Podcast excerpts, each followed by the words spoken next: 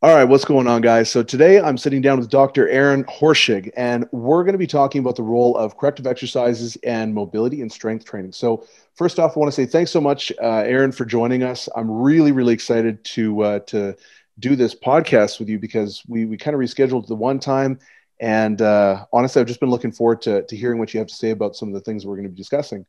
Yeah, thank you so much for having me on. I really appreciate it. Excited for the conversation today. Yeah. So, would you mind giving yourself a little bit of an interview, or not interview, a little bit of uh, an introduction to some of the people who maybe aren't familiar with you and Squat University? Yeah. So, basically, I am a strength and conditioning nerd, weightlifting nerd that decided to become a physical therapist. Um, I started competing in the sport of Olympic weightlifting back in 2005 before it uh, blew up in the United States due to CrossFit, I guess I'll say. Still very a niche sport back then.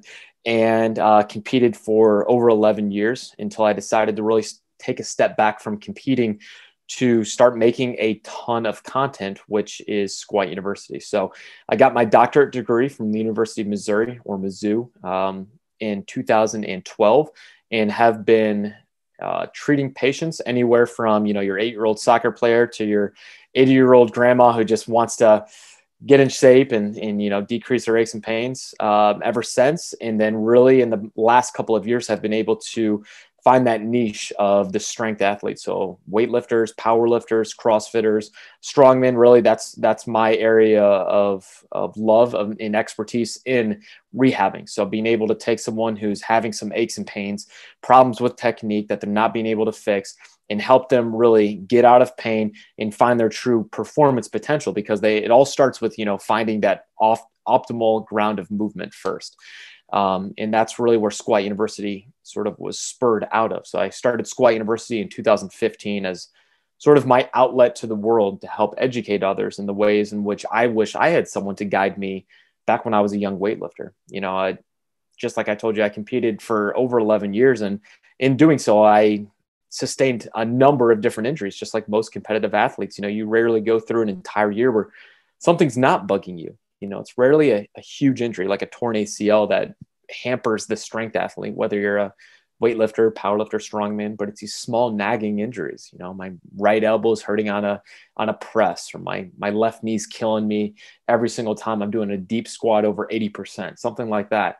And just over my time of both having that time under the barbell, but then also treating patients who are having those similar issues at both an intermediate, but then also a very elite level, I've been able to to really find a number of different things that I found to be very helpful. And my goal is really to talk to the athlete from that perspective. I think too often nowadays we find a lot of people who are extremely smart, that ivory tower smart, but they speak down to people and they use a lot of terms in ways in which they speak and a lot of technical research jargon that it doesn't allow the common everyday lifter and coach to really understand and be empowered with the the knowledge that they can actually take something and do something with. So what I've decided to really do with Squat University is is take all that understanding, all that the research, the clinical experience over years of treating hundreds and hundreds of athletes but boil it down in a way in which I can speak to you and explain it to you to where you're like, I get that. That makes sense.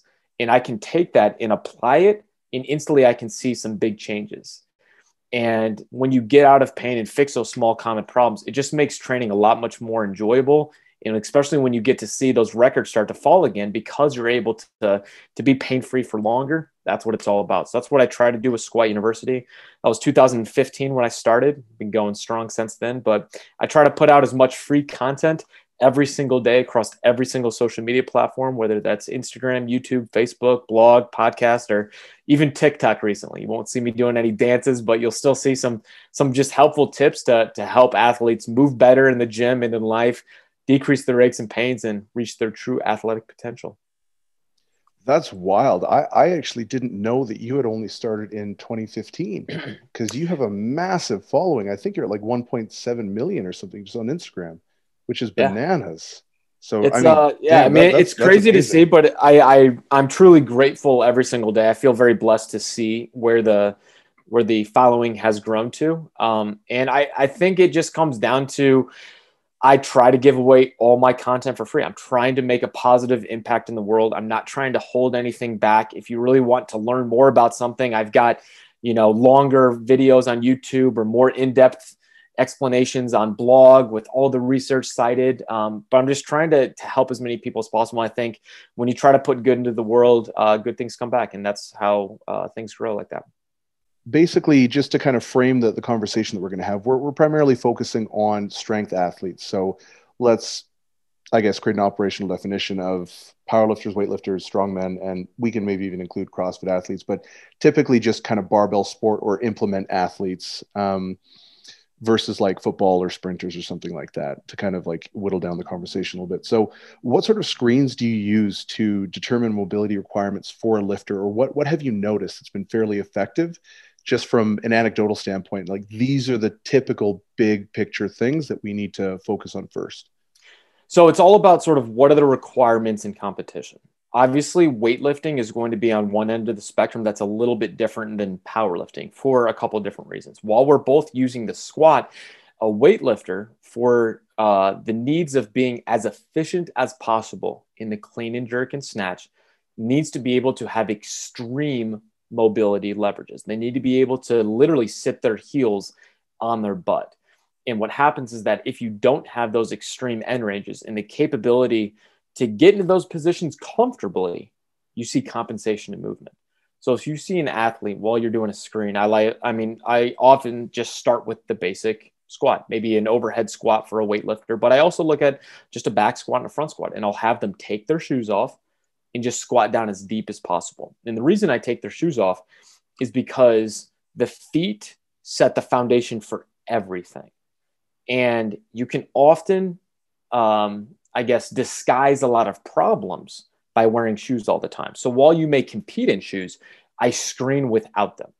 And I want to be able to make the invisible visible. And that often a lot of problems come undone and become more visible when you screen with the shoes off. But nonetheless, whenever I'm looking at screening in the squat, I'm looking to see them perform a full depth squat and to see what happens with their leverages and what different happens with their uh, with their different angles that they can make and how comfortable they are. For an Olympic weightlifter, a couple things. I want to see their foot remain in a slight arched position. Sometimes the arch will flatten out a little bit. I'm looking for knees in line with the toes. I'm looking for the hip crease to literally drop as low as possible. I want them to sit their butt on their heels. And I want their trunk to remain upright. I don't want to see any backgrounding. Now, obviously, for a power lifter, there's less need in competition for a full depth squat. You don't get any more bonus points by squatting ass to grass. You get to squat to hip crease below the top of the knee. Now, I would like to see a little bit more capability below that but again, I don't want necessarily with every power lifter ass to grass capability with a back squat because here's the deal powerlifting requires what we would call tuned mobility. This is a, a different uh, um, wording, I guess, or, or, description that I picked up from Dr. Stuart McGill, who's the foremost authority on back and spine uh, biomechanics in the world. And he used the word tuned mobility. Here's the reason. If you look at Blaine Sumner, He's a, a person that I've worked with before. Blaine, when he takes that barbell, even just an open barbell, and he's squatting down deep, he doesn't get ass to grass, but he doesn't need grass because what happens is that if he has that full capability, he loses a little bit of stiffness. And to a point for a powerlifter, the goal is to have a certain amount of stiffness that allows your body to hoist these massive amounts of weight and not be crushed by them. So the weightlifter on one hand, needs an extreme amount of mobility and stability so that they can get into these amazing positions and still stay upright. Whereas the weightlift or the powerlifter needs tuned mobility enough to get into enough positions to have a passing squat, but they don't need a crazy amount because then they just have a lot more range of motion that they have to stabilize and control. So, to a point, a little bit of stiffness for a powerlifter allows them the ability to hoist even more weights than the weightlifter. Now, I would say on the extreme end of the spectrum, on the other side, would be like someone who does yoga. You don't see someone who, uh, a yogi, someone who's been a, a master of that craft, uh, squatting 800 pounds. It's because their body has developed in a way that allows them extreme mobility and suppleness, but not necessarily the stiffness to hoist massive weights. So your body will adapt to basically the end goal and how you train it. Um, so as far as screening goes, the first thing I'm looking at is just your basic squat, shoes off, and seeing what happens. Do your toes slide out as you squat down? Do your feet collapse over? Do the knees cave in? Well, all of a sudden, we've seen movement problems appear. Then we just have to dive deeper and find out, sort of piece apart, well, why did it occur? We look at the foot, the ankle, the knee, the hip, everything up. So we can sort of break it down in the joint by joint process. And if you wanted to go into that right now, we can.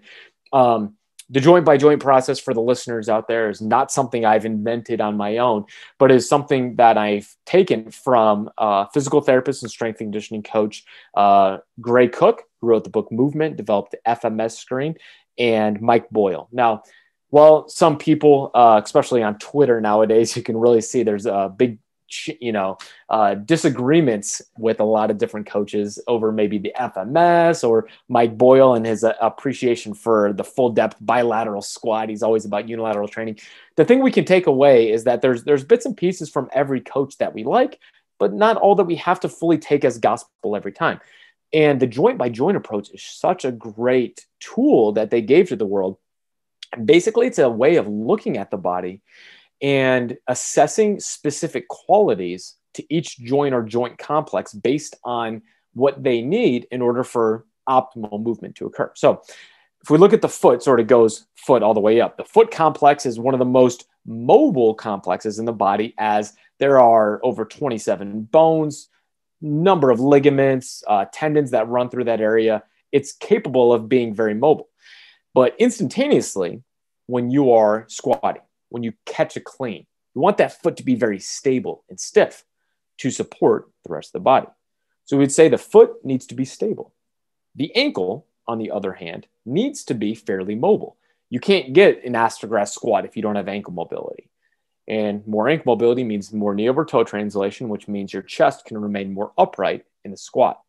So the ankle requires mobility but is often prone to stiffness. So you can see sort of the, the dichotomy between what it needs and what pitfalls we often find. The knee is obviously something that requires a good amount of stability. We want that knee to be directly in line with the body for optimal technique.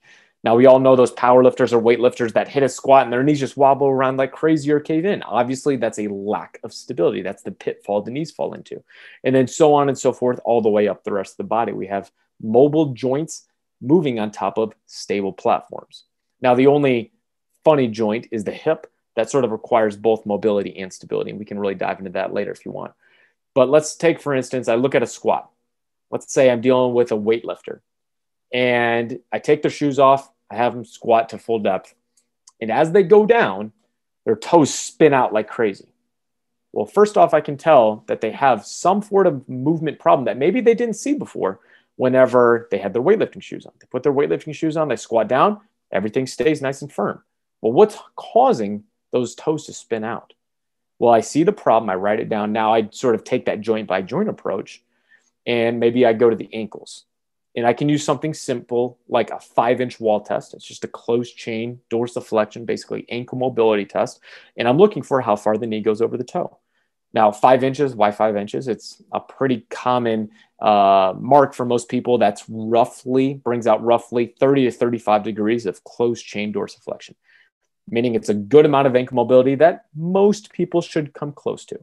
Now, what we're looking for is not necessarily can you hit the wall every time, but do you have symmetry? So, whenever we're looking at problems in the body, because when you do a screening, you can uncover a lot of shit sometimes. And sometimes it's tough as a coach to go, well, what do I tackle first? There's a lot of stuff I just uncovered. First and foremost, we tackle asymmetries. Asymmetries before bilateral stiffness, because asymmetries cause an athlete to move in a wobbly like manner. They cause you to move off axis. Now, for a baseball player, a good amount of asymmetry is normal. I may have a crap ton of external rotation on my throwing side and a little bit on my non throwing side. For a golfer, I may have a lot of internal rotation on one hip and a minimal amount on the other hip. It's a common adaptation that we see to the sport. But in a strength sport, where an athlete is doing a squat, a deadlift, a clean, a snatch. Those are bilateral movements. And if we bring a lot of asymmetry into a bilateral, loaded, heavy loaded movement, we're just asking the body to eventually move in this off axis manner that can increase the risk for long term injury and decrease the efficiency of the movement as a whole. So I may use like a five inch wall test and see what do we find. We could find out that the athlete maybe misses and comes up real short. They've just got a big ankle mobility issue. And they didn't know it because they're always wearing weightlifting shoes. That's a big thing with weightlifters. They love to wear those weightlifting shoes. Well, if you're never squatting or doing anything outside of your weightlifting shoes, you may completely miss the point that you've got a big ankle mobility problem. You've just been covering it up with weightlifting shoes. I'm not saying don't wear weightlifting shoes because they allow weightlifters to get into even better positions. That's the why weightlifting shoes were invented in the 50s. But we always want to be mindful of whether or not we're covering up problems that can lead to bigger issues down the road. So we want to be able to get out in front of any of these problems. And one of my biggest uh, things that I love doing now is just barefoot squatting a lot because I think it really exposes and allows you to solidify your quality of movement. You own the movement. Then when you put your weightlifting shoes on, you just have even better motion. So could find a mobility issue. You could have an asymmetry side to side. Um, and from there, there's really so many different screens that you can do um, that we can get into. But eh, the first and foremost thing is you use just a basic squat, whether that's a back squat, whether that's an overhead squat for a weightlifter. But a basic squat with shoes off can tell you a lot. Sort of the, one of those, uh, what's the uh, the Yogi Berra quote where he said, "I can see a lot just from watching." And it, I mean, it's funny to hear, but it's so true. And really getting out of those shoes, can expose a lot of things. Yeah, that makes a lot of sense. And actually, it's funny because I wear weightlifting shoes, and um, I noticed that. So during the lockdown, I didn't have access to a, a gym at all. So I was doing like pistol squats, one arm push ups, just things that I absolutely hate. but one thing that came out of it actually was when I came back to squatting, um, my ankle mobility had improved so much just mm. because. Mm I mean, I'm not going to put on weightlifting shoes to do a bodyweight workout. That was just ridiculous. So uh, I noticed that really improved. And one of the things that that actually prompted me to do was I still squat in weightlifting shoes, but then if I'm doing leg press, Bulgarian split squat, something like that, I'll switch to my deadlifting shoes, which gives me a little bit more ability to kind of press into the, the range of my ankles. And I mm-hmm. found that that actually has helped quite a bit and just allowing me to get a little bit further in terms of like knee travel over the toes because I am, I have, you know, pretty big legs and that's definitely kind of like where my power is uh, as far as like I'm squatting. Um, I'm not not very much a hip dominant squatter by any means, and so that's actually helped quite a bit from a positional standpoint. So it's interesting that you kind of brought that up as well. You know, so assuming now we've we've identified some of the issues that a lifter may have, mm-hmm. and when you're faced with those, what is your strategy for like the corrective process? like are you kind of a top down kind of guy or are you bottom up how do you decide where that is that's a good question. I i really think it sort of depends on the athlete. I don't really get pigeonholed into one specific way of of fixing things. Um, i sort of test and retest and sort of see what works for the athlete. You know sometimes it's top down sometimes it's bottom up. Um, i think the big thing is first and foremost i like to do the entire screen. I want to sort of see um, what do we find? And then from there we test, we retest, and we see if we're able to make changes and what those look like. So, for example, if I see an athlete with a hip shift, it's a common problem, I will um, screen their entire body. And based on what I find, let's say I find an issue in um, in hip mobility, where maybe one side they're hit, they're shifting to their left. Well, I do something called the Faber test, and I find the left hip. All of a sudden, it's falling. It's not falling out nearly to the side. Um, I may not even look at the ankles yet.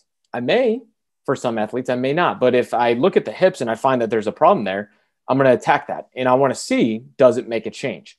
So if I find a problem and then I do a test, or uh, do, that's my test. Now I do a, a, simple exercise like an assisted hip airplane or a kettlebell weight shift, something like that.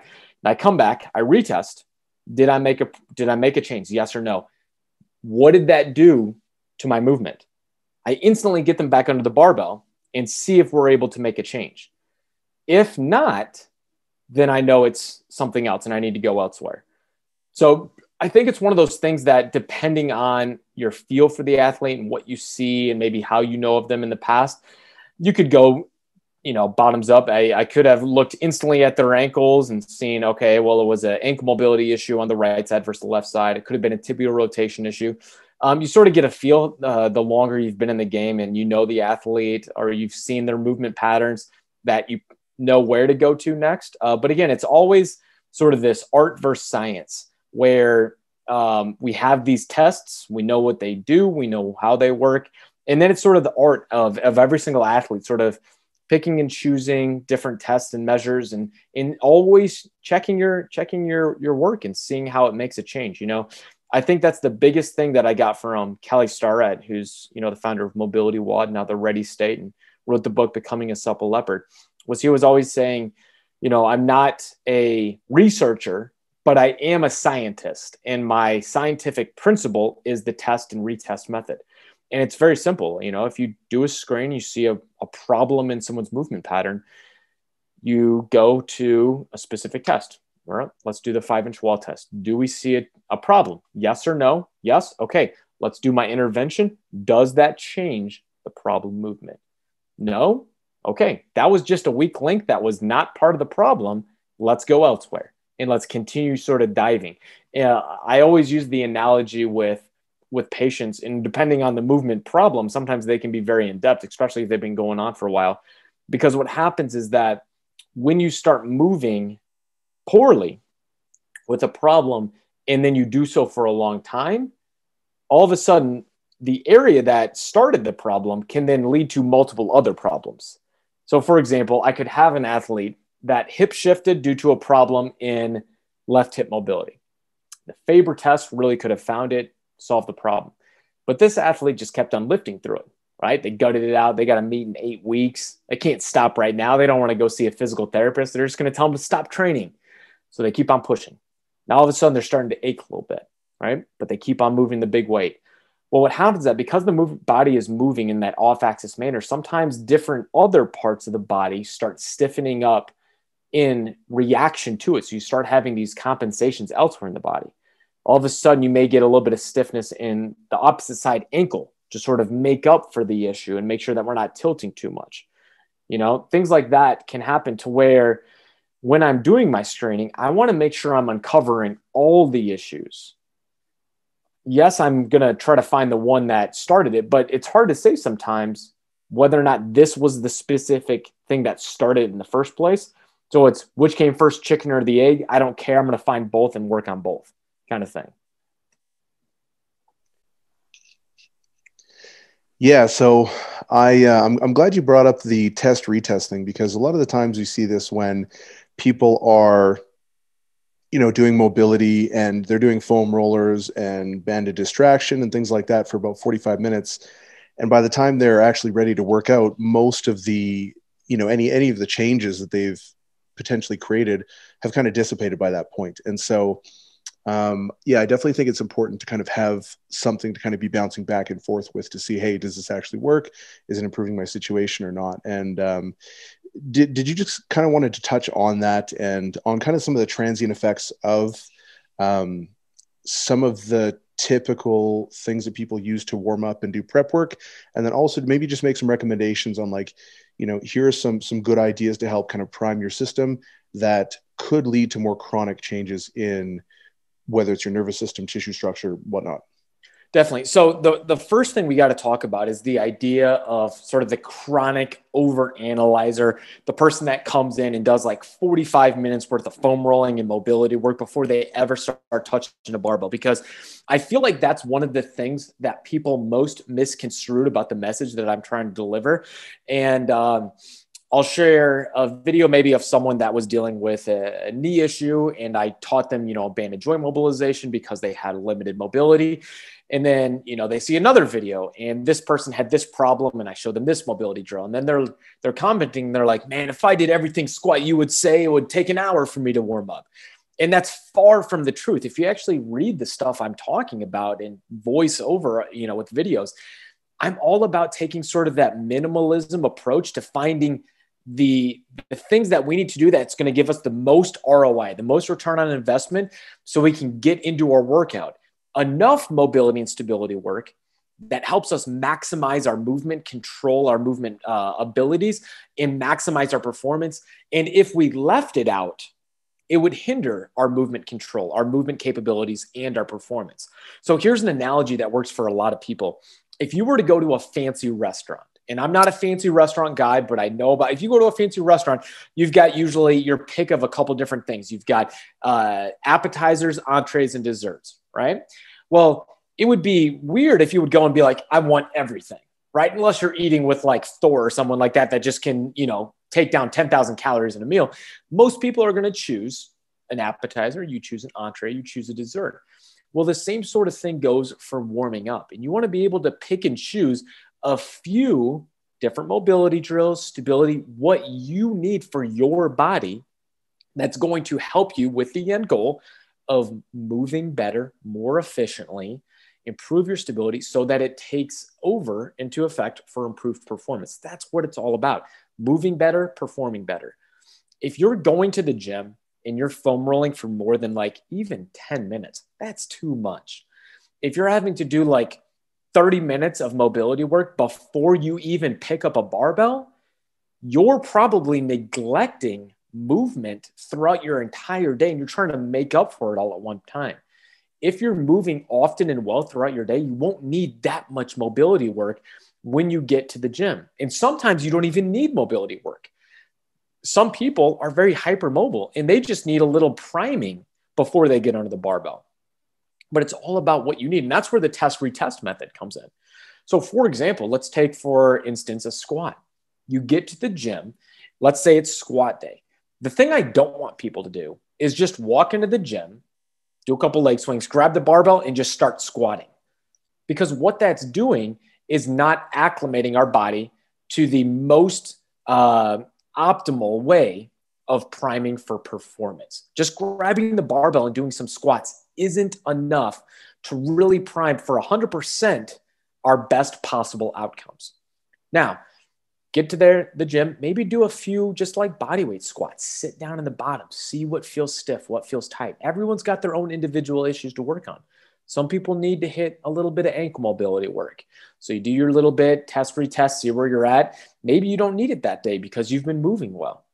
Sometimes it's just a little core stability i like doing personally the mcgill big three it's what Blaine Sumner do, does. I mean, the dude squats over a thousand pounds on the regular, and he warms up every single time he squats with the McGill Big Three and a goblet squat that I showed him. You know, and then uh, we do a few things that our body needs, and then you get under the bar, you knock out a couple reps, and then you get going. Your wor- warm up should last no more than 10 to 15 minutes max. If you're warming up for much longer to get under the bar, you're probably doing something or n- ignoring something throughout your day that you're trying to make up for in that warm up.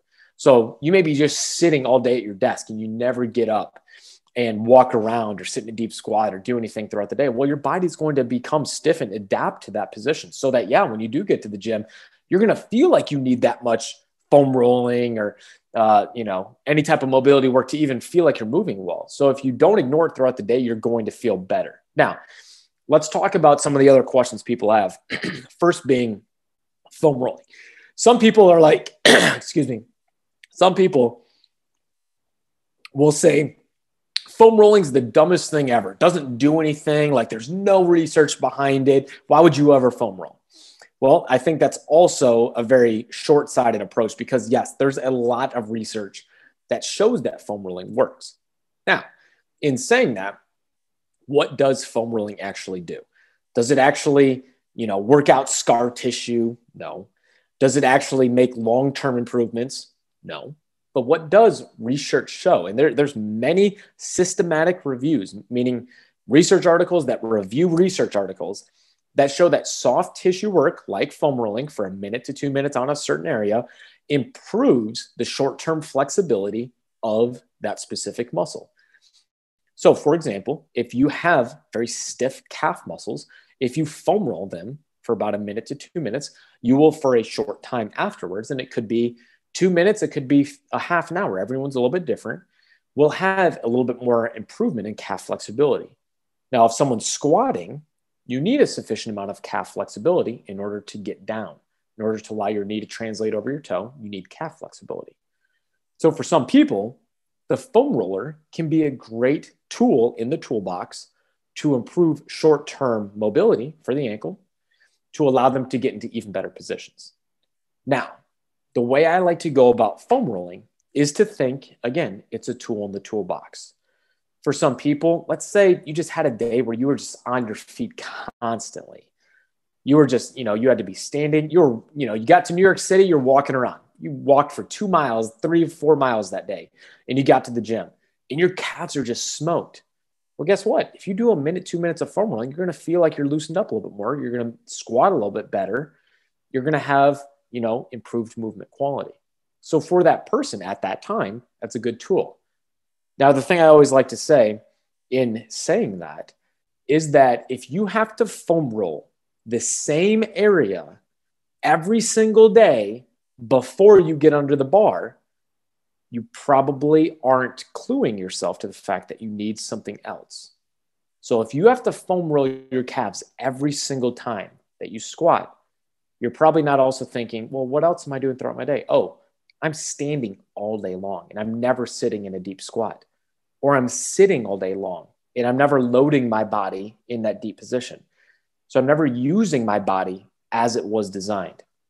Let's say you have to foam roll your lats every single day. Well, why do you have to foam roll your lats? It's not saying foam rolling the lats is a bad thing for you at that time. It may be helpful. But if you have to chronically use it, what are you doing throughout your day? Are you stuck in an internally rotated slouched shoulder position? Your lats are always on or on, you know, in a shortened position. You're not actually moving your body, opening yourself up, and actually using your lats to the full ability until you're actually in the gym. So things like that can be a clue to where we use the foam roller to create short-term adaptation when we need to, understanding that the changes are probably more neurological as far as creating a short-term adaptation and improved flexibility. In its chronic use, probably needs to be questioned as far as what else could I be doing just to be that much more optimal. I'm not saying foam rolling your calves is a bad thing. I think it can be a good thing for some people. But if you have to foam roll your calves every single day, you could be thinking, well, what else could I do to maybe to where I don't have to foam roll? Maybe if I sat in a deep squat a couple times throughout the day and just sort of stretch my calves out, when I got to the gym, I don't feel like I have to do that. My calves don't feel stiff. I can just sit down in a deep squat a little bit easier. Well, now you just bought yourself two more minutes of training time because you don't have to use that time to warm up those calf muscles. So those are the big things that I always try to tell people is understanding the tool, what it's for, and then also the long-term adaptation to where you can work yourself out of having to use that tool. Just like the the banded joint mobilization. That's another one. People will always write on, you know, different comments, oh, banded joint mobilizations have no research behind them. Well, do one. Take someone who has a hip impingement, do a banded joint mobilization on them correctly, and all of a sudden, directly after, they don't have that hip impingement. They don't have that pinching pain. They can sit down in a deep squat. You just changed that environment to allow them to move a little bit better. Now, is that the only thing I'm doing? It shouldn't be. Because if so, and I just had a patient yesterday come to me, he goes, Man, I feel like those banded joint mobilizations and this other kettlebell weight shift, I love those stretching. I feel so open in my hips afterwards. But then, like, I feel like the next day I have to do them again and I have to do them again. And I asked him, I said, how often are you sitting in a deep squat throughout your day? Or how often are you maybe doing like a single leg squat, coordination, uh, you know, muscle uh, strengthening and timing? He goes, oh, I don't do any of that. And I said, well, there's your cue right there. So you're doing a great job of improving mobility with these different drills, but you're not then using your body so that these different drills can stick around for a little bit longer. Now, there are going to be some instances where a banded joint mobilization may be something that has to just be a staple part of your warm up. I had a guy one time who had a pretty severe ankle fracture um, from years ago. He had ankle surgery where they put in a couple plates into the ankle, and he just had stiff, stiff, stiff ankles. And to a point, there was only going to be so much that we could actually get out of him mobility wise when he would do his banded joint mobilization, he got maybe about an inch more of dorsiflexion, so knee over toe translation. But it really didn't get that much better afterwards. He wasn't going to pass the five inch test that I show sometimes. So what we did was, you know, the banded joint mobilization was a staple part of his warm up every single time, and then he would do different things throughout the day to try to maintain that uh, improvement. But for him, that's a two minute, one minute long mobility drill that's extremely helpful. So again, it all comes down to the individual picking and choosing mobility drills and stability drills that are purposeful for your body with the end goal of improved mo- um, improved motion, improved movement capabilities, and improved performance. And if you don't need it, you don't need it. It's all about choosing what your body needs. And your warm warm up probably wouldn't look exactly like your best friends. And your warm up now probably won't look like your warm up in five years from now because you may be dealing with different things. But it's all about each specific thing should lead you to better performance. And if it doesn't, it's a waste of your time. So there's sort of the, the opposite ends of the spectrum. Just like with mobility, we talked about how the power lifter needs tuned mobility because they need a good amount of stiffness to be able to hold, you know, a thousand pounds on their back. Whereas the yogi needs a lot of mobility, but doesn't need much stiffness because, you know, specific to their movement demands. Same sort of thing for uh, the warm up and the different exercises we choose. We sort of see these two opposite ends on the spectrum. You get this one person that comes in the gym, and everyone knows that person that literally is foam rolling for 10, 15 minutes. And then they go do this mo- other mobility work, and you don't see them pick up a barbell for like 45 minutes. And then you get the other guy on the end of the spectrum that walks in the gym, throws his shoes on, and grabs a barbell. So I think it's it's all about finding that happy medium of what is best and most optimal. For everyone, it's going to look a little different. But a few minutes of five, five to 10 max of purposeful work, I think is extremely important for every single athlete, no matter your skill and your age and uh, I guess years in the gym. Yeah, honestly, I completely agree with that. I find that a lot of the times it's so funny because it's in the name, but a lot of the times people don't actually get physically warm. They yeah. just go through, they do their mobility drills, and it's like, okay, you, you're foam rolling, you're doing all this stuff so your hips feel better and you can get into a squat. That's great, but you're not actually getting your muscles primed. You're not actually mm-hmm. doing things that are going to be relevant to the motor pattern you're going to be executing on that day. And it's so funny because I was guilty of that for so many years. And then once I started treating it a little bit more like a circuit, like if, if you look at the the prep work that I give athletes, it looks like a workout, right? Mm-hmm. It looks like a little mini circuit. It's about five minutes, seven minutes long, just kind of mm-hmm. like you were saying, right? And it's like kind of based on what they need. I'll get them to do like bottom up kettlebell presses with maybe some like push ups plus or something like that. Perfect. And then some other things like that where it's like on a bench day. And it's like by the end of it, they're like, oh my God, my shoulders feel great. Like I'm getting them to do some dumbbell pullovers, like you were talking about lat- tight lats, yeah. right? And then it's like they get to it, they're sweating, they're breathing heavy. And they're like, man, my shoulders feel great. I feel like my scapula really like tight to my back, and I feel my back engaging when I'm benching. Like it's so much better. And da, da, da. and it's like, well, yeah, because you're doing, like you said, you know, and I think that's a key word is purposeful work, yes. you know, and one of the things that I just kind of wanted to highlight that I'm glad you brought up is sometimes people really get bent out of shape when you talk about foam rolling or, or you know, anything along those lines, static stretching, dynamic stretching, whatever. And a lot of the times it's focused on like the mechanism. They're like, ah, research has shown that the mechanism that we previously thought was the case or, the, you know, isn't, and it's more neurological. It's not that the, you know, connective tissue network. And it's like, okay, sure, but the result is still the same. So whether you call it a neurological change or a change in structure, the outcome is the same. And so it's not to say that the mechanism is unimportant. It's just to say that like, just because the mechanism is wrong doesn't mean that the observed outcome isn't happening. That is a hundred percent true. And it goes, yeah. I mean, if you look at a lot of these systematic reviews of um, of foam rolling, and I, I know it was like, gosh, I'm trying to remember the exact name of the one that was really good. It's from like 2015, maybe. It literally cited. It's like here's the five or six different things that we think foam rolling actually does. Here's how we think, and that's a that's the mark of a true scientist. Is literally they say we don't know for certain here's the proposed theories. And we test these theories and we see what happens. But at the end of the day, as a practitioner, as a coach, as a physical therapist, it's the proof is in the pudding. You know what I'm saying? It's can I actually test, retest? Did I see an improvement? There we go. Now, in the same sense, we can't hang our hat on, okay, well, I saw improved calf flexibility, so I need to foam roll every single day, every single day. And I'm, you know, I'm never going to address why the calves are so tight.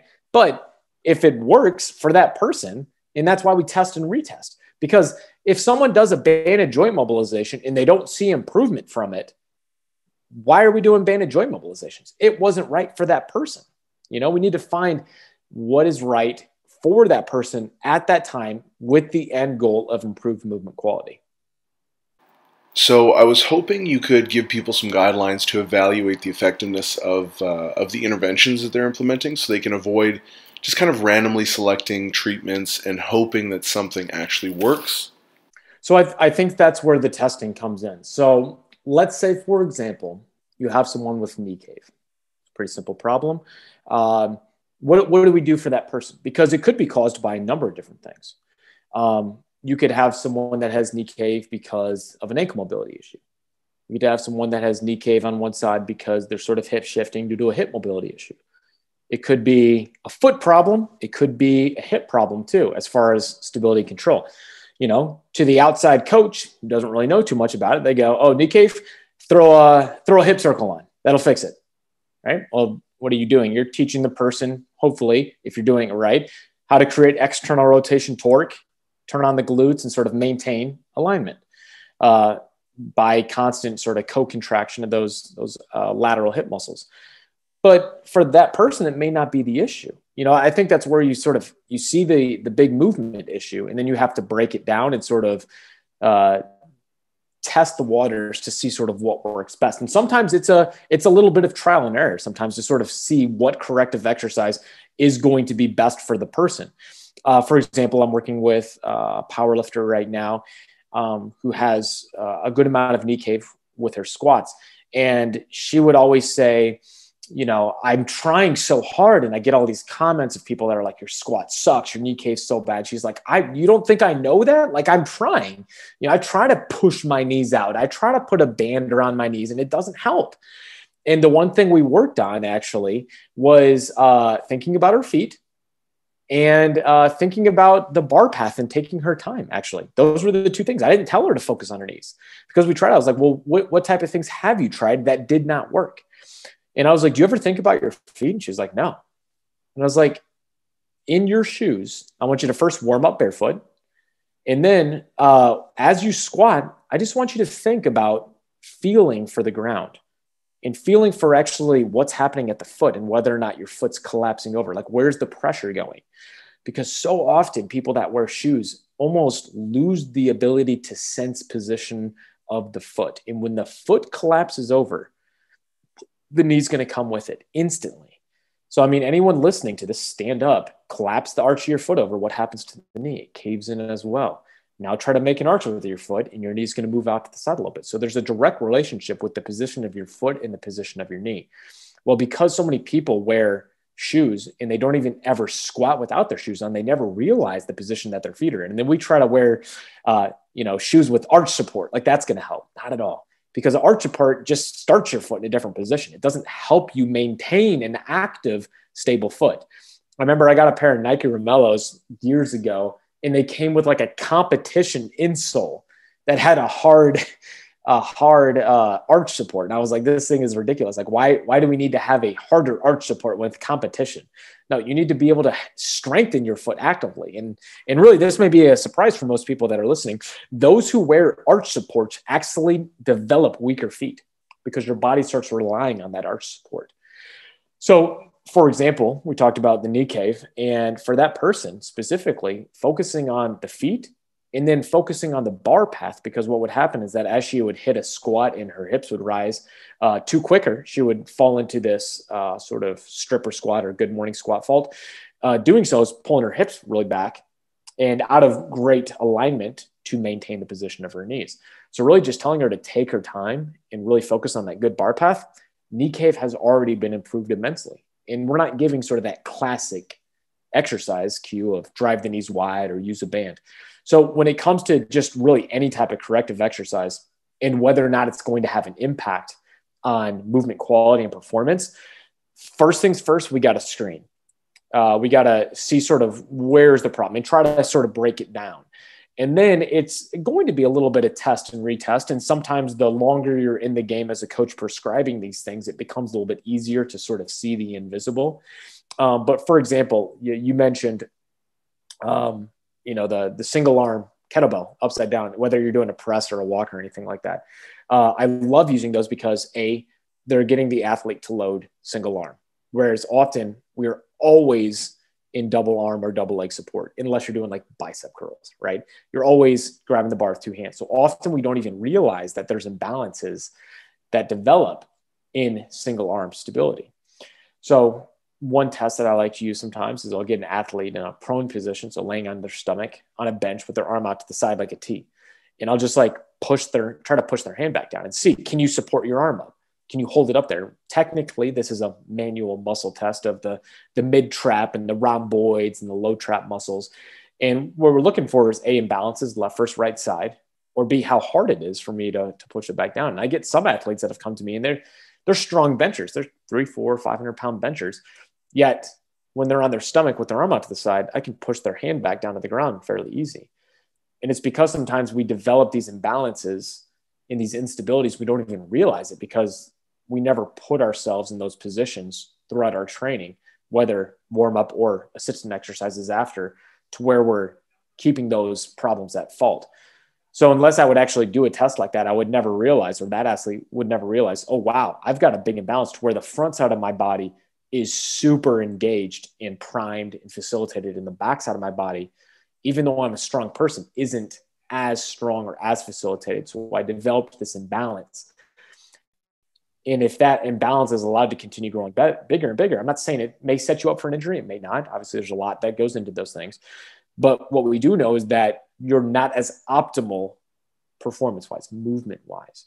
And by clearing up some of those issues with like an upside down kettlebell press or walk, we're going to improve the stability of that shoulder joint, that complex, being able to allow you to, to have control of that shoulder joint and that complex to an even greater degree, which should then carry over to the bench. And like you mentioned, if you're doing these things correctly, when you start moving during that workout, you will notice it. So, like you mentioned, that athlete's like, oh, I did those bottoms up presses. Man, I felt like I just had complete control of my back, my shoulder blades. I felt like the bar was just grooving in a much better position. There you go. You're moving better, you're feeling it. Now that will turn over to improve performance eventually. In the same way as like, let's say someone's like, oh, my adductors are so tight and then they're like they foam roll their adductors and then they get back up and they go to squat again and they still feel tight well you didn't fix anything you didn't improve anything that was a bad test that was a bad uh, exercise. Throw it out. Let's find something else. So it's all got to be that test retest and trial different things out. And i think the longer you're a coach the more uh, cases that you see the better you'll get at finding the right exercise. And you know before sometimes the athlete even knows you know your tests to go to you know the exercises you like. But there's always going to be cases that will puzzle you that'll be like ah you know usually i would go to this but for this person i don't think that's what they need. Let's try this. How do you feel it oh you like that one more. Okay. Let's go let's go this with this. Let's add that into your warm-ups for the next couple weeks. Let's see how that feels with your performance. So it's always uh always looking at the athlete like a puzzle. And we're trying to constantly find the right pieces to put in at the right time to create a more perfect picture. And as you'll know being a coach for for longer than a few years right things are constantly changing. That picture is never the exact same. A lifter 2 years in the game doesn't have the same issues as a lifter 10 years in the game.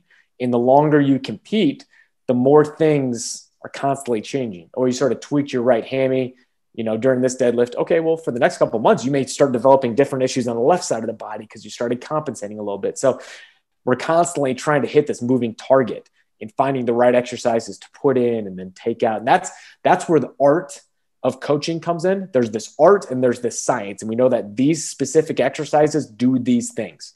And then the art of coaching is saying, I need to pick this and put it on at this time. Nope, I need to take this out let's put this uh, as this intensity and let's constantly pick and choose and see again we're trying to create this masterpiece which is the athlete moving as optimally as possible moving this big weight as possible and we're constantly in pursuit of perfecting this sculpture that is never complete? Yeah, so I see it sort of like a spectrum. So we know elite athletes do develop functional asymmetries, and functional being the key word, that actually do help them perform better. Uh, but beyond that, we see differences even within the same subject to the degree of like retroversion and anteversion in the hips. So functional asymmetries can absolutely enhance sports performance, but they still kind of need to be kept within certain boundaries, if that makes sense. So, I mean, even also depending on where the athlete is in their prep, that may have, you know, a big impact on what they actually require. So I can think of one lifter in in particular that I coach who's perfectly fine, uh, you know, during most of their training cycle, but their tolerance to heavy loading is not that great. And so they actually get a whole lot more banged up and require much more preparatory work during the peaking phase than they would otherwise need. Yeah, um, you, you said two things there that I want to touch on. First, load can be an incredible teacher. As a coach, as a physical therapist, sometimes it's not until we really load someone that you see problems come out in capacity and ability to maintain technique. So you could do all the corrective exercises you want. People could look great. And then you start actually putting load on their body a couple weeks later that you start to notice the breakdown even more. So that's an important thing. And then the, the asymmetries, that's another big one. Cause I'll always get people that'll write things, be like, oh, well, people are, are meant to be asymmetrical, blah, blah, blah. You know, we don't need to have all this symmetry. To a point, it, it it's all dependent on context. If I'm seeing a baseball player if he has symmetrical external rotations on his shoulders, he probably sucks as a baseball player. Like, you know, as a baseball player, you need a crap ton more external rotation on your throwing side than your non throwing side. If I get a baseball player that has 90 degrees of external rotation on his throwing side and his non throwing side, he probably cannot throw a baseball very fast. He probably needs to have 140 degrees of external rotation on his throwing side and 90 on the left side, you know, on the opposite side. Uh, a golfer needs to have asymmetrical hip internal rotation in order to create the, the torque at the hips and all the way up, you know, to swing the golf club. Asymmetries are normal in certain sports. They're sport specific adaptations. But to a point, strength sports are not asymmetrical sports. If you're doing a snatch and you have asymmetrical shoulder mobility, that's to a great degree, you're going to have a tough time lifting that bar because it's going to be moving lopsided. So we want to be able to minimize these asymmetries as much as possible or keep them at bay. Are they going to be there? Sure. I'm a baseball player of years and years and years who then decided to get into Olympic lifting. So I have my own small imbalances in asymmetries that I try to keep at bay. Are they going to get, like you mentioned, it's a spectrum. I don't want them to be on the greater end of things if I'm trying to do a bilateral strength movement because it's going to lead to improper movement or inefficient movement technique. If I have a ton of hip internal rotation on one side and very minimal on the other side, because I was a golfer my whole life and now I'm trying to squat really heavy, it's going to lead to problems in like hip shifting or that knee's going to be wanting to cave in every single time because my you know hip can't move well. So it, it all comes down to context and understanding what type of athlete are you working with. Are you working with a field athlete who needs to be symmetrical or asymmetrical to a point. And this is one reason why I'm sure you're familiar with the whole uh, Mike Boyle versus a lot of strength and conditioning coaches. Mike Boyle is a very, for those out there who don't know who Mike Boyle is, he's one of the most famous uh, strength and conditioning coaches from like, you know, years and years past who, you know, set the stage for a lot of strength conditioning coaches to do what they do today. Well, Mike Boyle is very well known for being a big advocate of unilateral loading. Bulgarian split squats, single leg squats, things like that, and not necessarily loading a bilateral squat that often. Now, you take that at face value. A lot of strength conditioning coaches who are big into powerlifting are like, that's ridiculous. You know, the bilateral back squat's one of the best things in the world. Well, you have to understand the context. Mike's working with a lot of hockey players. He's working with a lot of field and court athletes who, by nature, are very asymmetrical. So you're going to get more bang for your buck and not push someone into a potential issue, potentially mobility movement wise, by loading them more single leg. Whereas, like, yeah, as a power lifter, as a football player, you know, you need to have that double leg strength. You need to be as symmetrical as possible, limit those big asymmetries if you want to excel long term. So again, it all comes down to context and like you mentioned, the the spectrum of asymmetry and understanding that there's going to be some people on one end, and that's okay. That's a sport specific adaptation. But if we're talking about a strength athlete being a weightlifter, powerlifter, CrossFit, or strongman, we want to try to keep those asymmetries at bay and not become too great, or else we may run into issues in loading the body in an inefficient manner, which can then set, set us up just for performance problems or eventually uh, potential injury. Yeah, no, that's definitely a great point. And one of the things for myself, anyways, that I always look at first is technique. Because mm-hmm. exactly like you mentioned with your, uh, I believe she was a female athlete, um, with with the knee cave kind of movement strategy, you said focus on bar path and foot position, and then everything seemed to clear up. And so a lot of the times you can kind of pick these sort of low hanging fruit uh, corrections and then they end up fixing a lot of the downstream negative impacts that you see. And so technique is definitely the first place that uh, I, I, think is a really good place to start. Um, have you ever heard of uh, Megan Jones Bryanton? Uh, I don't believe I know that name, though I'm really bad with names.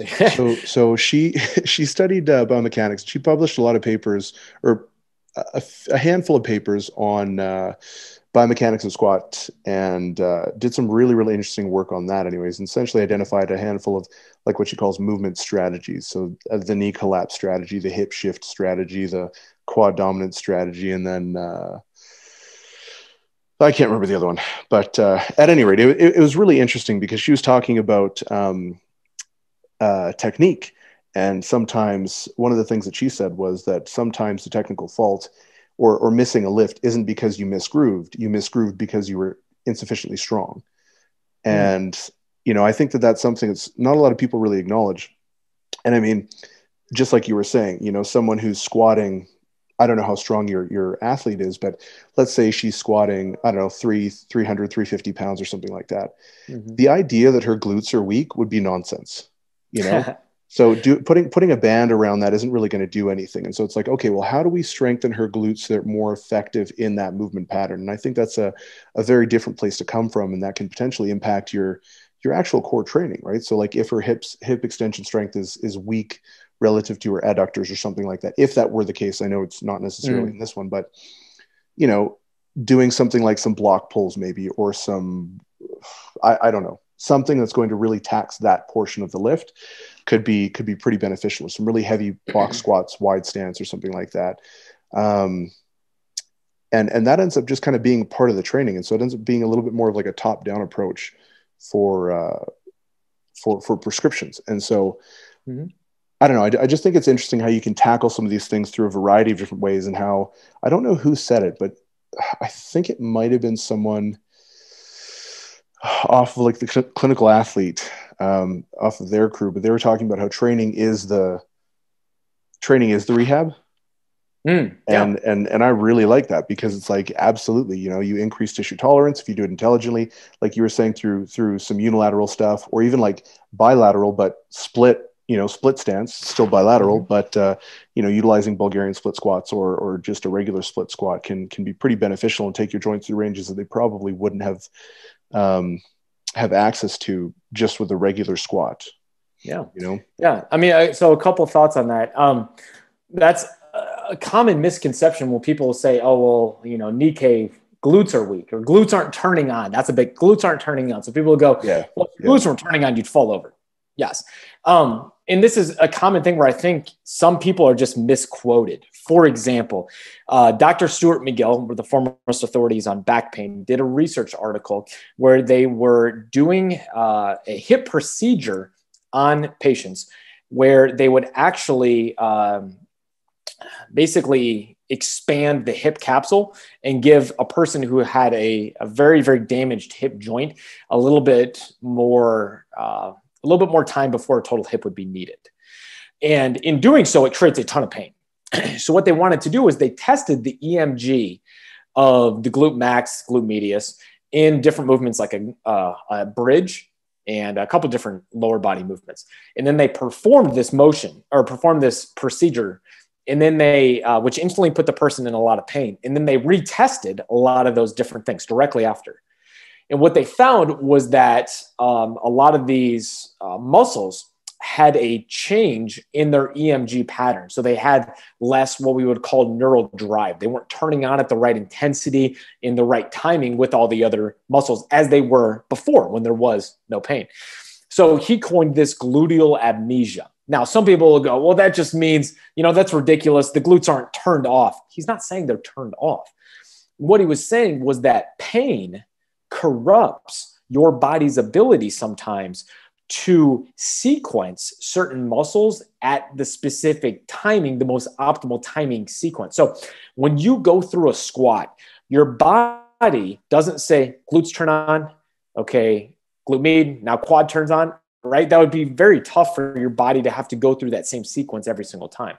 So your body uses these motor programs and it's the stored sort of sequence within your brain of, okay, I'm going to squat. And then everything just sort of does as it should because it's been sort of programmed that way. It's called motor memory, basically, as most people understand it, and or muscle memory. Well, what that article was showing was that when you have pain, it corrupts that file within your brain. So all of a sudden, the glute isn't firing to the right intensity or the right timing and control as it was when you weren't in pain. So when we have some problems, and let's say someone's having back pain or hip pain, and then there, we see these movement problems afterwards, and uh, what we're finding is that when we do specific, sometimes corrective exercises that help us re ingrain that motor pattern and that right movement uh, engram is what he calls it, uh, the muscle memory. It allows the person to then repattern their body in a way that's more optimal back to the original pain-free motion. So sometimes it's as easy as you know just uh, putting a band around the knees and teaching them the proper sequencing of squatting again. Sometimes it's not. Sometimes it's very specific, like, you know, bridges with a 10 second hold. And sometimes it may just be, you know, having them move into a more pain free position and slowing the tempo down that's a big one that I learned from Eddie Cohen is that sometimes, you know, we just do a 10 second slow squat and become very aware of your foot positioning, your weight shift, and things like that. And all of a sudden, your body starts resetting and relearning where it's at, what it's defaulting into, and where it needs to go. So that can be really helpful sometimes. But yeah, the, the whole training is rehab. I love that idea. That was sort of the basis of uh, my first book, The Squat Bible, was like, hey, if you're going about training when you're pain free the correct way and you're moving optimally and you're you know you're fixing these common problems in technique and you're being proactive not only in a technique standpoint but then also not something i wrote about but also from a programming standpoint man you can put a lot of these injuries that cause you to go into rehab at bay because you're building a resilient highly capacity uh, body that's able to ward off a lot of the, the reasons why we develop pain. You know, a lot of these injuries that that happen when lifting, they come down to problems in technique and they come down to problems in load management. And obviously that's the the mix is where we finally find these injuries occur. And if you can be proactive in fixing these small movement issues before they come big problems or making sure that your loading is a little bit more optimal you're not having every single person do you know the russian squat program or you know anything like that. We're we're actually programming to the individual in their injury history and in training history. You're going to have much better outcomes at keeping injuries at bay. As far as um, movement goes, I, I've been looking a little bit more. I haven't really written on it yet, just because not quite confident enough to to put something out in public, anyways. But breathing has been a really interesting um, subject that I've kind of been pursuing, and even just the role of of breathing and how that impacts your nervous system, your movement quality, and different things like that. So, do you utilize any sort of breath work in your uh, rehab process, or prior to lifting is like maybe potentially priming someone or even as part of the cool down to kind of shift them from a sympathetic into a little bit more of a parasympathetic state after their training session. I will say it's an area of my own uh, practice that i'm continuing to learn about every single day and become more uh, efficient with. I will say when it comes to the breath during rehab exercises um, it can often come down to especially if we're doing a stretch or a mobility drill allowing that person to take some slow, deep breaths and exhale fully and really decrease this stress and tension that we hold throughout our entire body. Oftentimes, I'll give someone like a, a, lower body stretch, and they may be just so stiff and tight because they expect it to hurt or they feel the tension come on.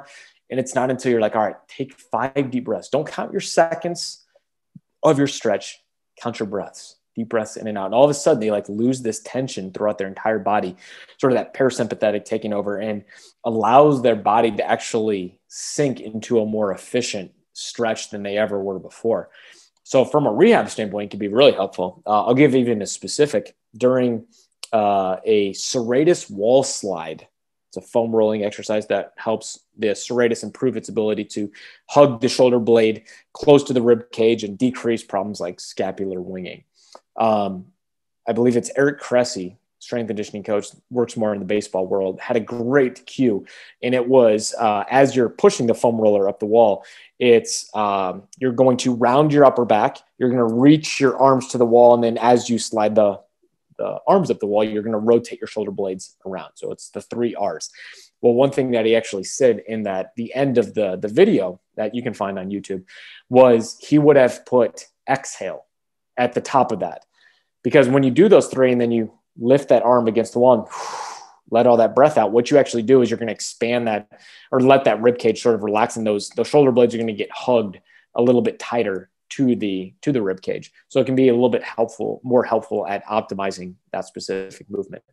Now, when it comes down to um, performance, breathing is definitely something that I've gotten into a lot more uh, within the last couple of years of understanding diaphragmatic breathing and how important that is specifically with the squat. And this is another thing that a lot of people miss when squatting, and especially if they're wearing a belt, uh, but actually breathing into uh, the core. And this is one that I actually uh, got really into from watching Chris Duffin uh, and speak on it, and you know having the thumbs in the sides where the uh, where the obliques are, and just saying I'm going to breathe into my stomach. And if doing so, I'm going to push those thumbs away. Uh, Chris has a really good video on, um, it's probably on the Kabuki education, uh, you know, website on YouTube. Um, so that's just such a great cue. And actually taking that in using that in every single type of lift you're doing. So if you're doing a deadlift in that bottom position, you are going to breathe into your stomach and expand laterally and then hold it and then start your lift.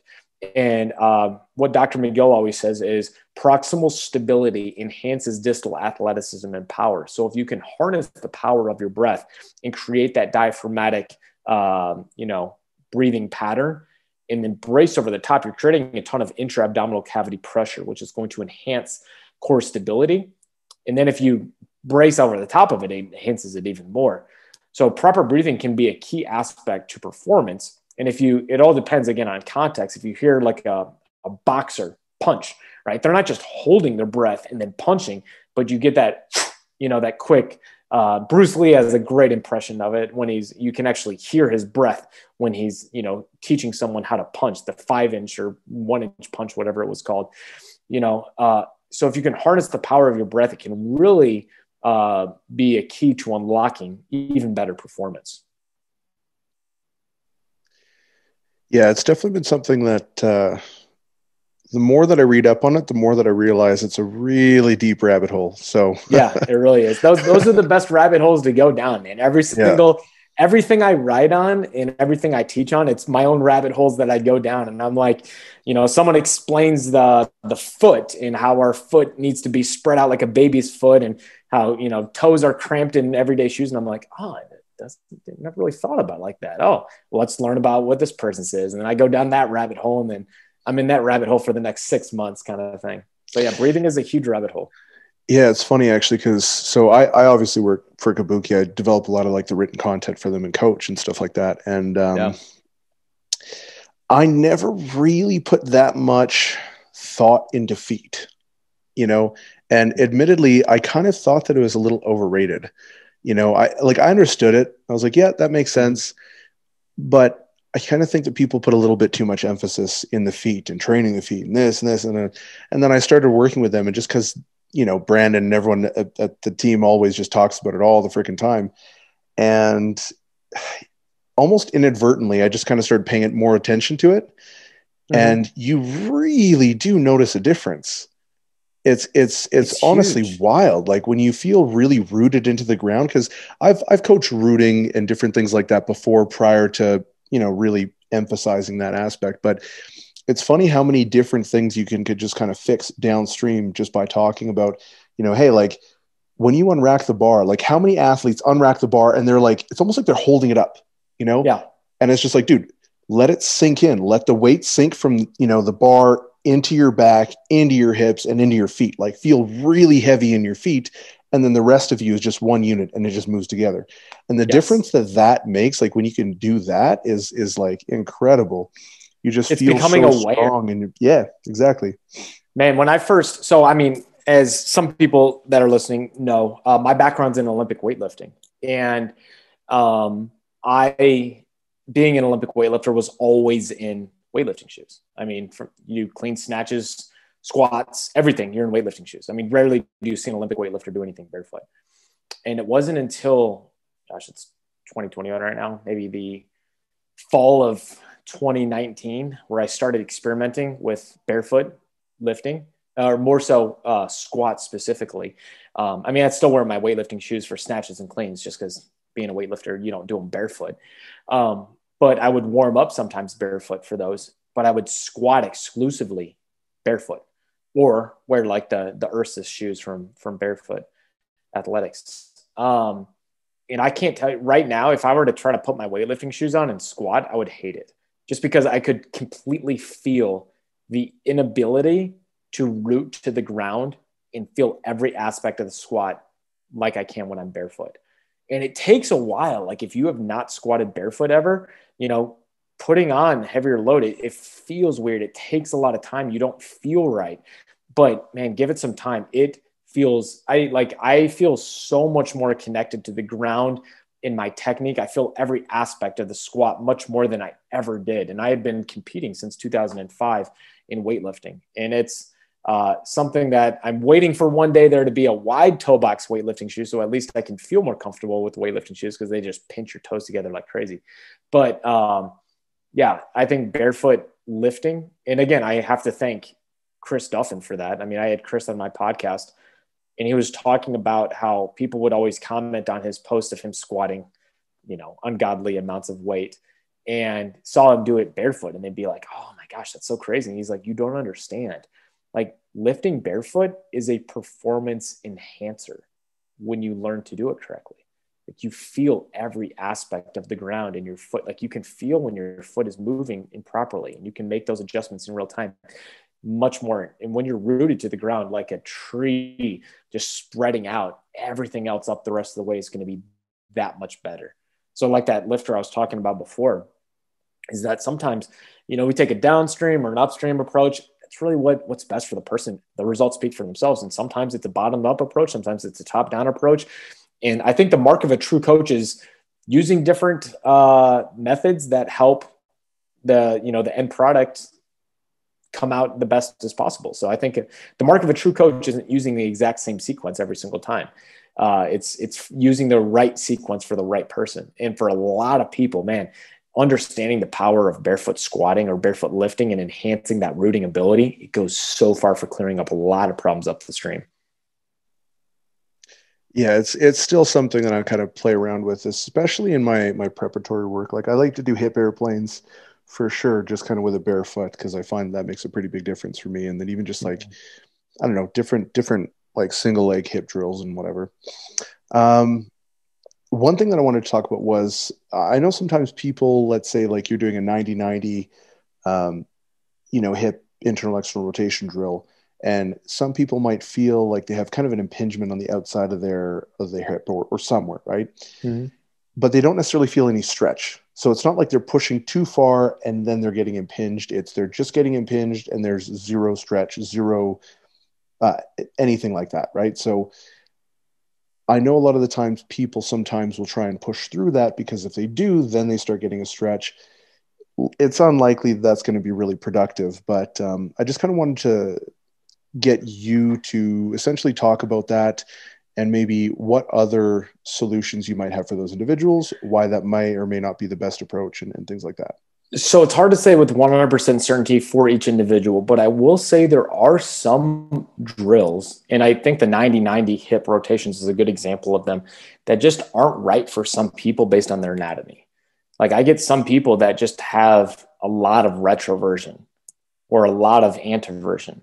And there's certain positions that they just can't move into very well. It's not the most efficient stretch or mobility drill for their body. And they don't feel the stretch. They just feel blocked. And it's not something that it's like, oh, well, you feel blocked, like let's do some band and joint mobilizations.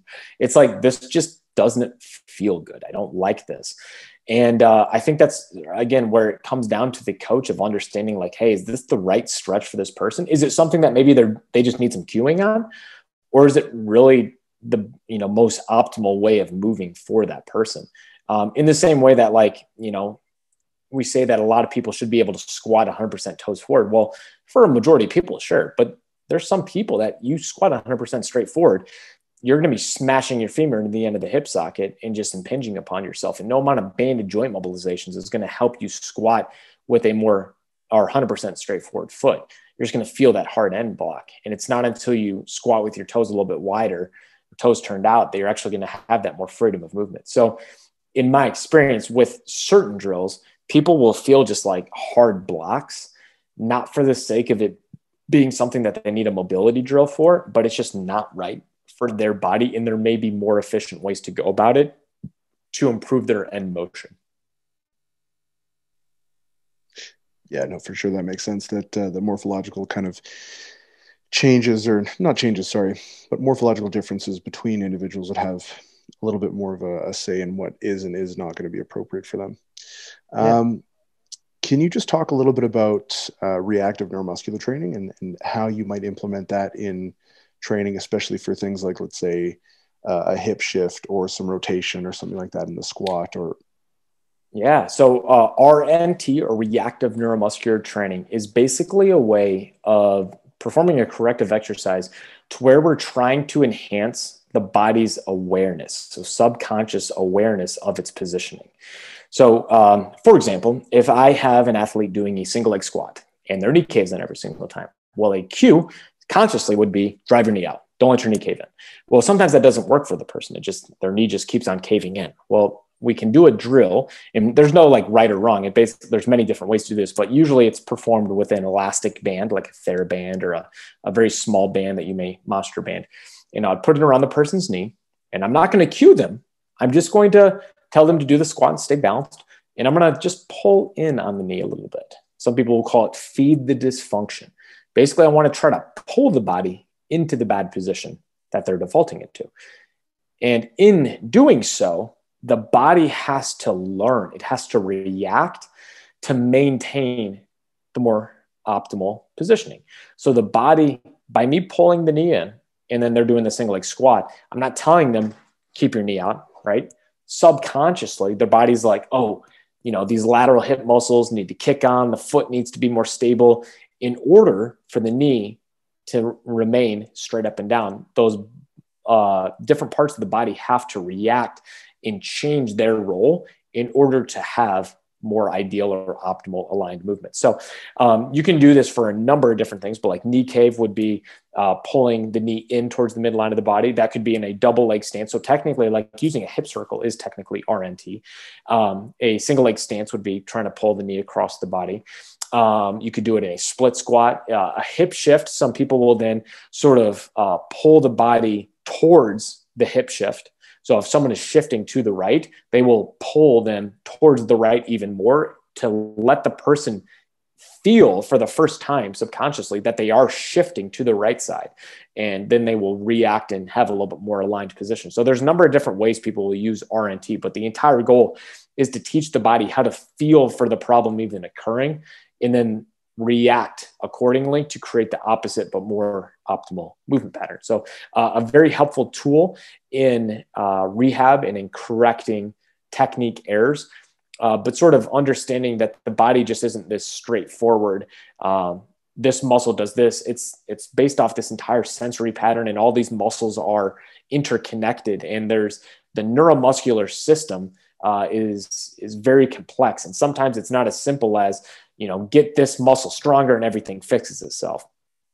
Often it's not, and a lot of times it has to come down to to feeling for the problem occurring in the first place, so that the body can become more aware to you know fix the problem.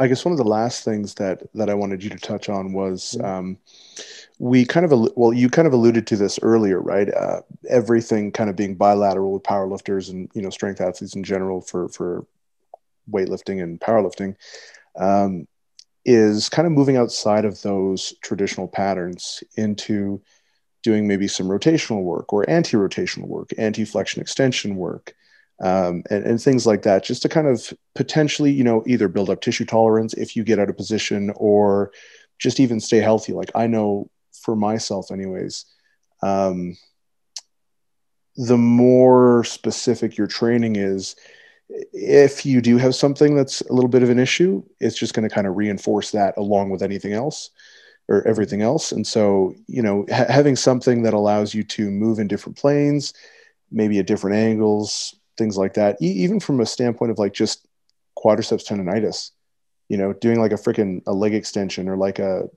sissy squat or something like that that you wouldn't normally do uh, mm-hmm. can can be fairly beneficial. But I just wanted you to touch on that and how you incorporate things like that and why you like to incorporate things like that, uh, if at all, into your programming for athletes. I, I love things like that. Um, basically, the idea is that we have the sport specific movements. So we'll say weightlifting, you got your your snatch, your clean, your different squats, uh, powerlifting, bench squat, deadlift, right? And then on top of that, as we're trying to improve our capacity within those movements, we're also using assistant exercises to maintain resiliency. And what that does is I love getting ourselves out of the specific roles that we're in. So for bench press. We're always doing a double arm bench press, whether it's incline, decline, flat bench. Maybe you're doing different varieties where you're doing some board pressing, but you're always pressing, right? We're always in this one specific uh, a, uh, motion of double arm. Well, you mentioned what about like a kettlebell press? Or what about a standing kettlebell press where we're pressing vertically with one arm and that kettlebell is upside down? You know, I love being able to add variety to training because it's going to put stresses on your body that aren't this norm. And then your body has to learn to adapt to become more resilient. And basically, if you want to think about it like fixing weak links, and you can be, you know, have all the greatest technique with your regular double leg, double arm supportive movements. But if we're not adding in some variety in your training that adds a different type of stimulus, I think sometimes we just have these small weak links uh, that can sometimes become bigger issues and create, you know, they're small holes and we want to plug them up before they become bigger holes. And uh, I think uh, adding variety every so many weeks, changing them up and adding in new things um, can be extremely helpful. And I love the variety. It adds it adds a little bit more flavor to to training as well because sometimes it can become monotonous to being like all right well today's squat day today's bench day today's deadlift day. All right well let's add in some variety. Well it's like all right well we're doing some deadlifts but then oh afterwards we're doing two sets of 10 single leg rdls and then i'm going to pull a sled for you know 400 meters. Or i'm going to be doing uh, snatch grip bottom presses snatch presses and then oh i'm going to do single arm dumbbell or uh, presses or two sets of five Turkish get ups. You know, things that are anti flexion, anti extension, single arm loading, single leg loading. I love it. There's so much variety that we can add out there. And I would, I would uh, recommend that every single coach uh, change things up and add it in as assistant exercises a few times a week. You have your main work that you need to get done for your competition lifts, but add in some variety. And it's going to change. There's no right or wrong. Uh, I think the more you change things up and add in variation, the better it can be for the athlete. And the fun thing is they can also be teaching tools. For example, I love Turkish get ups. Kettlebell get ups are amazing. And you can do all the different double leg, uh, double arm movements, specifically bench, snatch, jerks, stuff like that. But you do a heavy kettlebell get up, and all of a sudden you're like, oh crap, like I can do it. I did the other day, I did a 97 pound kettlebell get up on my right side. I could barely do an 85 pound get up on my left side. that's a pretty big asymmetry side to side. I've got some work to do. So now I know, okay, I need to be working on some kettlebell get ups and improving the stability of my shoulder through full ranges of motion. So things like that can be learning assessments too, because they can expose these asymmetries that often go unnoticed and allow us to then have some fun for the next couple weeks. Let's do some get ups twice a week. That's it you know and they can improve decrease those you know plug those small holes become big before they become big holes and improve our resiliency overall Awesome. So we're coming up on that uh, hour mark, and I want to be respectful of your time. It's uh, it's been awesome having you here, but before we let you go, I just wanted to know where can people find you? Man, social media, just Squat University. Whether that's Instagram, YouTube, uh, Twitter, TikTok, Facebook, SquatUniversity.com, anywhere. Just type in Squat University on the platform you're on, and I'm probably on it. Awesome, man. So all that stuff's going to be linked up in the show notes, guys definitely go make sure you check him out. He puts out a ton of great content on the regular. Um, it's actually kind of surprising how much content you put out, considering the the quality of it as well. Actually, which is which is really awesome, especially the videos. Um, yeah, man, it's been awesome to have you here, dude. Hey, thank you so much uh, for having me on. I really appreciate it. Uh, it was an honor to talk to you. So th- again, thank you so much, man.